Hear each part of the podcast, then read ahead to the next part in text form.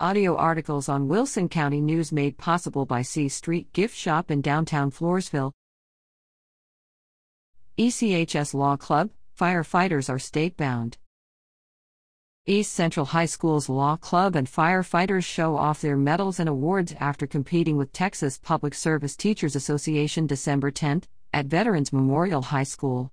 Congratulations to the following teams who are moving on to state competition Building Search Team, second place, Madison Knowles, Natalie Canales, Zymina Zapata, and Melania Canavacolo, crime scene, third place, Galilea Hernandez, Jordan Jest, Jacob Schuett, and Aiden Sanchez, and firefighter team agility and bunker gear, Tate Ray, Angel Torres, Greenlee Pluchinski, and Gabriel Factor.